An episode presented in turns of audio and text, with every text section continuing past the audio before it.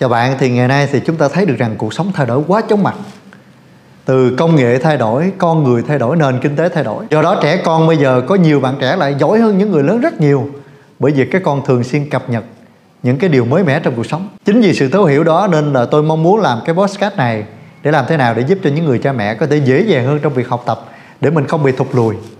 Để bất kỳ lúc nào bạn rảnh bạn có thể đang lúc lái xe đang ngồi trên xe, bạn có thể vào giờ nghỉ trưa. Mình có thể mở cái podcast này ra để mình nâng cao cái tầm của mình lên, cái nhận thức của mình, để mình không bị thụt lùi và chính bản thân tôi cũng thường xuyên cập nhật những điều này để đồng hành cùng với bạn. Ừ, xin chào mọi người. Hôm nay thì tôi sẽ chia sẻ cho anh chị một cái chủ đề mà dành cho những người đi làm ăn, những người đi làm kinh doanh bên ngoài. Chúng ta thấy trong cái cuộc sống rất là thường xuyên xảy ra. Đó là một cái chủ đề về sự sao chép. À, rất là nhiều người nói tôi là thầy ơi, bây giờ em làm như thế nào đây khi mà em làm ra những cái đối thủ, những cái người à, trong cái lĩnh vực kinh doanh của em họ sao chép, họ nghiên cứu và họ làm những cái sản phẩm của em thì tôi biết rằng rất là nhiều người trong số chúng ta ở đây những người mà xem cái video của Trần Quang Phúc ở đây anh chị là những người rất giỏi anh chị là những người dẫn đầu anh chị là những người có những giá trị tuyệt vời.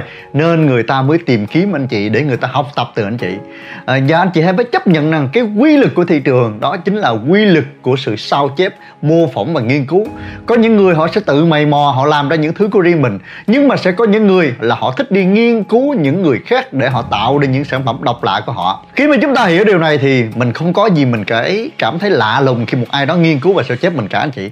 Mình phải chấp nhận nó như thể là một quy luật tất yếu của cuộc sống giống như ngày xưa mình đi học thôi. Mình vô trong lớp học mình ngồi đó mình lý thằng cái bên. Ừ, thằng này có bài hay mình cũng nghiên cứu của nó chút xíu. Rồi mình nghiên cứu của người kia. Khi mà tôi được đi học á, thì các anh chị biết rằng là người ta nói nếu mà anh chị nghiên cứu của một người á, thì được gọi là gì? Đạo văn. Nhưng mà nếu anh chị nghiên cứu của nhiều người đó anh chị để copy của nhiều người đó thì được gọi là nghiên cứu sâu do đó cái thị trường á, là người ta quan tâm đến cái kết quả kinh doanh và anh chị hãy xem cái điều đó giống như là một cái điều hiển nhiên. Bởi vì á, trong kinh doanh mà anh chị người ta biết rằng là người ta tìm kiếm những cái phương pháp để người ta phục vụ cho khách hàng. Như vậy với cái tư tưởng như thế này đó nếu như có những người nghiên cứu anh chị thì điều đầu tiên anh chị sẽ biết rằng là anh chị là người có những cái tài năng.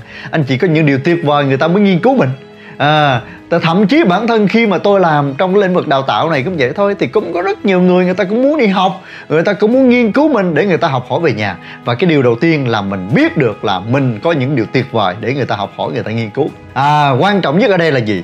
À, anh chị hãy rút ra được những cái cách để anh chị làm cho bản thân mình. Khi mà người ta nghiên cứu mình người ta làm mình người ta sao chép mình thì đó là lúc mà buộc mình phải nâng cao mình lên anh chị mình phải học hỏi nhiều hơn, mình phải cho đi nhiều hơn và mình sáng tạo nhiều hơn. Điều đầu tiên ở đây tôi muốn nói anh chị rằng trên thị trường hay là đi làm kinh doanh hay là trong tình yêu cũng vậy thôi, cái người nào mà cho đi nhiều, nhiệt tình nhiều, tử tế nhiều thì người đó sẽ được nhiều người yêu thương. Như vậy để cho chúng ta được trái tim của khách hàng, chúng ta được phục vụ cho khách hàng tốt thì bây giờ anh chị phải cho đi nhiều nhất. Trên thị trường người nào cho đi nhiều nhất, người nào giúp đỡ nhiệt tình nhất thì người đó sẽ là người thành công nhất do đó để anh chị có được trái tim của khách hàng thì bây giờ sao? Nếu như trong thị trường tồn tại những người được gọi là đối thủ cạnh tranh thì bây giờ mình phải cho nhiều hơn mình nhiệt quyết hơn mình giúp đỡ hơn. Điều đó nó làm cho anh chị sáng tạo lắm.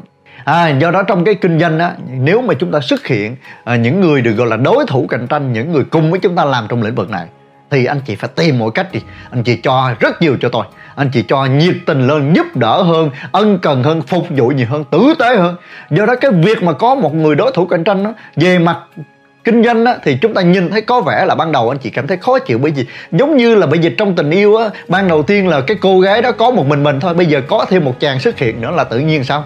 Tự nhiên là mình nổi điên lên bởi vì có thêm một đối thủ cạnh tranh. Như vậy chàng trai nào sẽ là chàng trai chiến thắng? Là chàng trai tử tế hơn, chàng trai sáng tạo hơn, chàng trai nhiệt tình hơn. Do vậy, chúng ta phải trở thành người nhiệt tình hơn, sáng tạo hơn và tử tế hơn. Do đó, giai đoạn này, anh chị phải ngồi xuống, anh chị ghi ra coi, bây giờ tôi cần phải làm những việc gì để tôi giúp đỡ cho khách hàng tôi không? Dịch vụ chúng tôi tốt hơn nè, sản phẩm tốt hơn nè, chiến lược giá tốt hơn nè à, nhiệt tình hơn nè, rất nhiều cái điều hơn. Thì anh chị càng cho đi, hãy nhớ tập trung giúp cho khách hàng các anh chị sướng hơn, thì lúc đó khách hàng sẽ ở bên cạnh anh chị.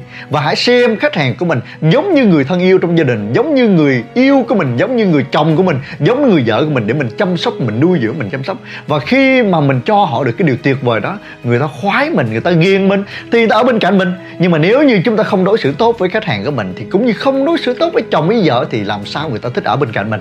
Đúng không? Do đó trong kinh doanh cũng như trong là cái đời sống vợ chồng, trong cái tình yêu vậy đó, chúng ta sẽ xem lại và chúng ta sẽ điều chỉnh. Bây giờ ngồi xuống, gạch lên những đầu dòng, gia tăng, giúp đỡ hơn nhiệt tình hơn tử tế hơn gọi điện thoại nâng bậc hơn cho người ta được nhiều cái điều người ta sướng hơn. Thế thì những người khách hàng đó họ trở thành người thân của mình và ở bên cạnh mình. Đây, điều thứ hai khi mà có đối thủ cạnh tranh đây cũng là lúc mà anh chị phải xây dựng thương hiệu mình tốt hơn. À bây giờ trước đây khi mình vô danh tiểu tốt thì không ai để ý cả anh chị.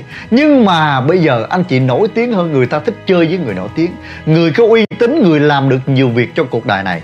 Nên khi mà thị trường có giống như anh chị nghĩ đi bây giờ trong cái cái mối quan hệ tình yêu đi.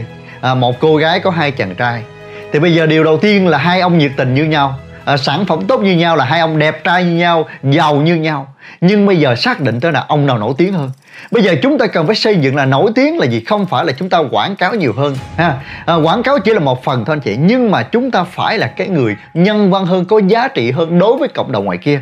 Mình trở thành một cái thương hiệu trở thành một cái tác phẩm trở thành một cái uh, chiếc nhẫn trở thành một nước hoa mà người ta chỉ cần nghe cái thương hiệu đó thôi là người ta sướng người ta muốn sở hữu mình rồi. Như vậy chúng ta cần phải biết xây dựng cái chiến lược thương hiệu. Mình lặp đi lặp lại cái tên của mình cái hình ảnh của mình cái giá trị tuyệt vời của mình trong tâm trí người yêu mình. À, hãy xem khách hàng giống như người yêu khách hàng như là một người bạn trai như một người con gái. Mình đi đâu cũng thấy hình ảnh của mình bóng dáng của mình trái tim của mình mình nhiệt tình mình chăm sóc bằng những cái hình ảnh và thương hiệu. Do đó đã đến lúc anh chị cần phải xây dựng thương hiệu của mình. Do đó anh chị thấy không? Bây giờ hai người đã gặp nhau. À, bây giờ cái chàng trai nào à, đẹp thì thấy đẹp giống nhau nè giàu giống nhau nè tử tế coi như là như nhau nè nhiệt tình tất cả mọi thứ những tiêu chuẩn dường như là đã tồn tại giống nhau. Như vậy ông nào nổi tiếng hơn? Người nào được nhiều người biết đến hơn à, người nào làm nhiều điều tử tế hơn thì cái người đó được gọi là thương hiệu họ tốt hơn. Thương hiệu là gì? Là cái hiệu được thương. Cái hiệu nào mà được nhiều người thương được nhiều người khoái được nhiều người biết đến thì thế là người ta sẽ lựa chọn. Như vậy thứ hai là phải dành thời gian để xây dựng thương hiệu của mình. Nhưng mà con người ta thích thương hiệu gì? Chân thiện mỹ. Người ta thích một cái thương hiệu nào đó đẹp sang tử tế à, sang trọng đẹp đẽ tử tế có ích cho người này có ích cho người kia thì anh chị xây dựng được cái thương hiệu đó. À, cũng giống như đi xe thôi. Người ta thích đi chiếc xe đẹp sang ha, sạch thơm. À, những chiếc xe sang sạch thơm. Thì người ta thích hơn một chiếc xe. Có thể là nó chạy tốt nhưng mà nước mắm nước muối nó dính nó hôi tùm lum tà la thì dĩ nhiên người ta không thích. Vậy mình phải để ý đến cái việc là thứ hai là xây dựng thương hiệu cá nhân hoặc là thương hiệu cho doanh nghiệp của mình để cho người ta nghe đến là người ta cảm thấy khoái rồi và người ta khoái thì dẫn đến là người ta thương. Thương hiệu là cái hiệu được người ta thương được chưa? Và cái điều thứ ba tất nhiên rằng là chúng ta phải biết tự bảo vệ mình. Về hành lang pháp lý nha nói chứ trong kinh doanh là anh chị phải để ý những điều này rất quan trọng nè. À, về pháp lý nè sở hữu trí tuệ nè bản quyền nè tất cả những thứ này anh chị cần phải xây dựng. À, cần phải làm về mặt pháp lý phải đăng ký cục à, nếu anh chị là cá nhân à, có những tác phẩm thì mình phải đăng ký à, bản quyền tác giả rồi bản quyền thương hiệu rồi những cái công trình nghiên cứu tất cả những thứ này về mặt pháp lý anh chị phải đăng ký.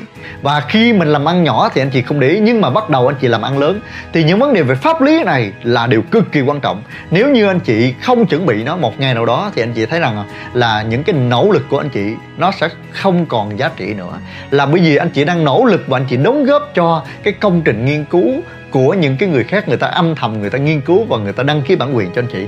Nên khi anh chị tạo ra một tác phẩm một sản phẩm thì điều đầu tiên là anh chị phải đưa ra cái hành lang uh, pháp lý bảo vệ cho anh chị đăng ký cái quyền tác giả quyền thương hiệu và quyền sáng chế. Tất cả những điều đó là anh chị cần phải nghiên cứu. Bây giờ hãy ra sót lại đi. Đối với cá nhân thì mình coi mình có giá trị sản phẩm gì đi đăng ký được không? À, đối với doanh nghiệp à, chúng ta coi mình có cái tác phẩm gì có cái sản phẩm gì. Mình phải đăng ký mẫu mã rồi nhãn hiệu rồi à, thương hiệu à, rồi chúng ta đăng ký những cái quy trình những cái công nghệ. Những cái gì mà chúng ta đăng ký bản quyền được thì hãy tranh thủ mà chúng ta đi đăng ký. Bởi vì nói thì nói chứ thật ra là đi kinh doanh thì cũng rất là nhiều muôn màu nó xảy ra. Anh chị không biết được đâu nên cần phải đăng ký để bảo vệ chính mình. Bảo vệ mình là một trong những điều cực kỳ quan trọng. Còn nếu mình nghĩ thờ ơ quá anh chị cứ lo làm đầu tóc mặt tối lo làm mà không để ý đến cái việc là xây dựng được cái quyền tác giả những cái bảo vệ thì đến lúc nào đó anh chị làm xong anh chị dừng lại. Coi như là anh chị thấy rằng à có một người khác họ cũng làm như anh chị họ làm ít hơn anh chị thôi. Họ nghiên cứu anh chị và họ đi đăng ký cái bản quyền. Anh chị thấy không trên thị trường tại sao có nhiều cái đơn vị nhiều cái nhãn hàng à, làm lụng cả mấy năm nhiều cái quán ăn làm quá trời quá đất lên. Cái ông ra sao ông đi đăng ký cái bản quyền tác giả bản quyền cái thương hiệu rốt cuộc sao? Cái thương hiệu này người ta đăng ký rồi là của người ta rốt cuộc là cái tiệm đầu tiên có thể mở ra rất nhiệt huyết nhưng mà không chứng minh được điều đó và không có đăng ký, thế là mình phải dẹp cái tiệm đó vô. Bây giờ họ đi đăng ký hành lang pháp lý, giải quyết vấn đề về pháp luật là chúng ta cần phải tự biết bảo vệ cho mình ha. Rồi, hôm nay tôi chia sẻ cho anh chị để anh chị biết rằng là từ cá nhân hay đến doanh nghiệp chúng ta cần phải làm ba cái việc này. Nếu như anh chị không làm thì một ngày nào đó người ta làm trước anh chị. Thành công mình không làm, người khác sẽ làm. Nếu như anh chị cảm thấy những bài học này tuyệt vời thì hãy áp dụng ngay lập tức. Đó là cảm ơn bạn đã lắng nghe được cái podcast cùng với tôi. Tôi cảm thấy rất là vui mừng vì chia sẻ được một điều gì đó tâm đắc cùng với bạn. Hãy tiếp tục theo dõi cái podcast của tôi bằng cách là bấm cái nút theo dõi bên dưới để chúng ta sẽ tiếp tục có được những buổi trò chuyện cùng nhau nữa nha. Xin chào và hẹn gặp lại bạn. Hãy nhớ là bấm vào nút theo dõi để chúng ta gặp nhau bạn nha.